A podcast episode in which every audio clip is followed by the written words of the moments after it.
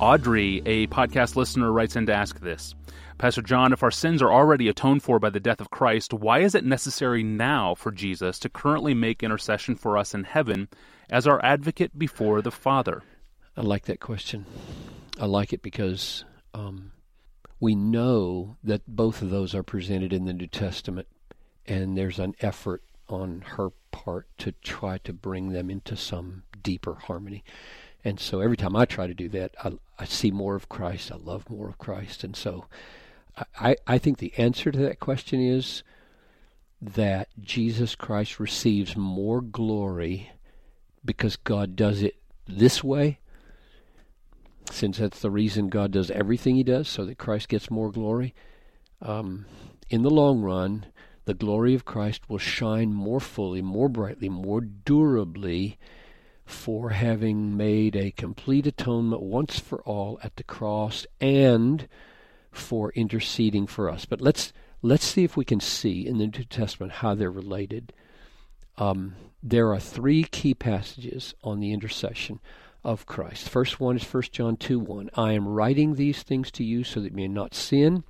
If anyone does sin, we have an advocate with the Father, Jesus Christ the righteous.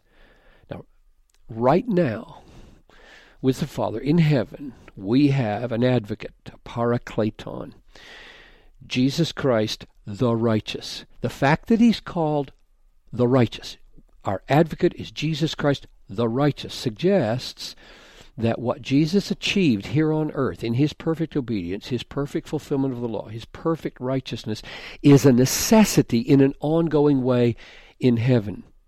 We, we always have a record like a criminal. We failed in this life. That's against us. We sinned. When Christ died to cover these sins, one of the ways he did it was to become for us our righteousness, so that in him we have a perfect record.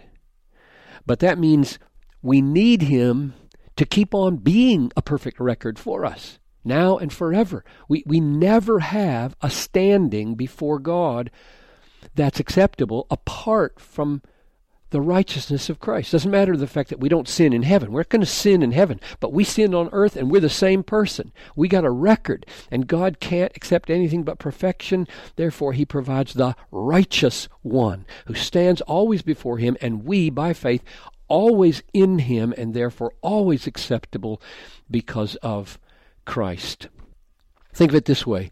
Just as in hell, there is an eternal consequence of suffering for a lifetime of sinning, so also in heaven there's an eternal consequence of needing for our record to always be covered.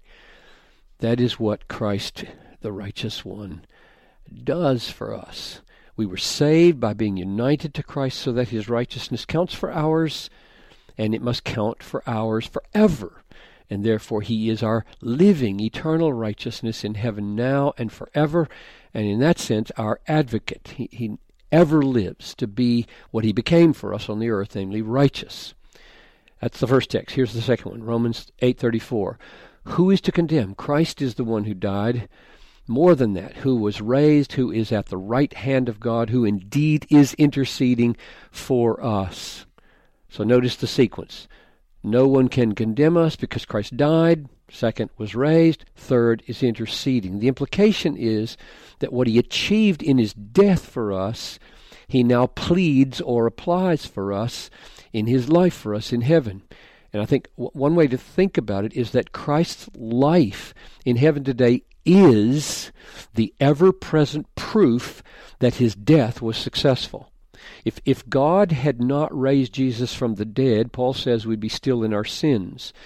So that he lives means that his death was effective in covering our sins, and so his living presence in heaven, by its very nature, is his intercession. His life is essential for his death to count. And so his life is an essential part of our present and eternal forgiveness and acceptance. Here's the last one, uh, Hebrews seven twenty-three to twenty-seven.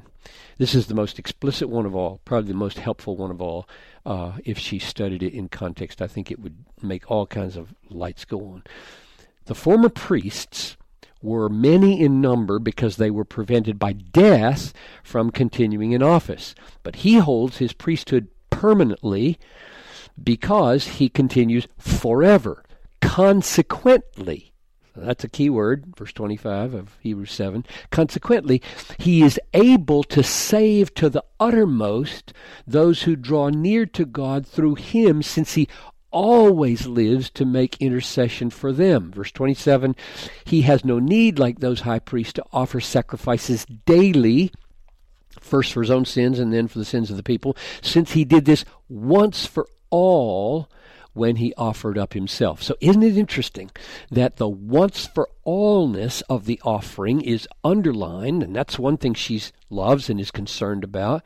Once for all he offered himself up, and that's the reason why he he always living can make intercession. So I think it's the same thing as we said for Romans eight, that Christ's life in heaven today, unlike the priests of old, never ends, and therefore he has taken into heaven one offering made once for all, and in himself, standing before God as the lamb that was slain, is therefore worthy of all praise, because that um, slaughter of that lamb is embodied in the presence of Christ in heaven forever.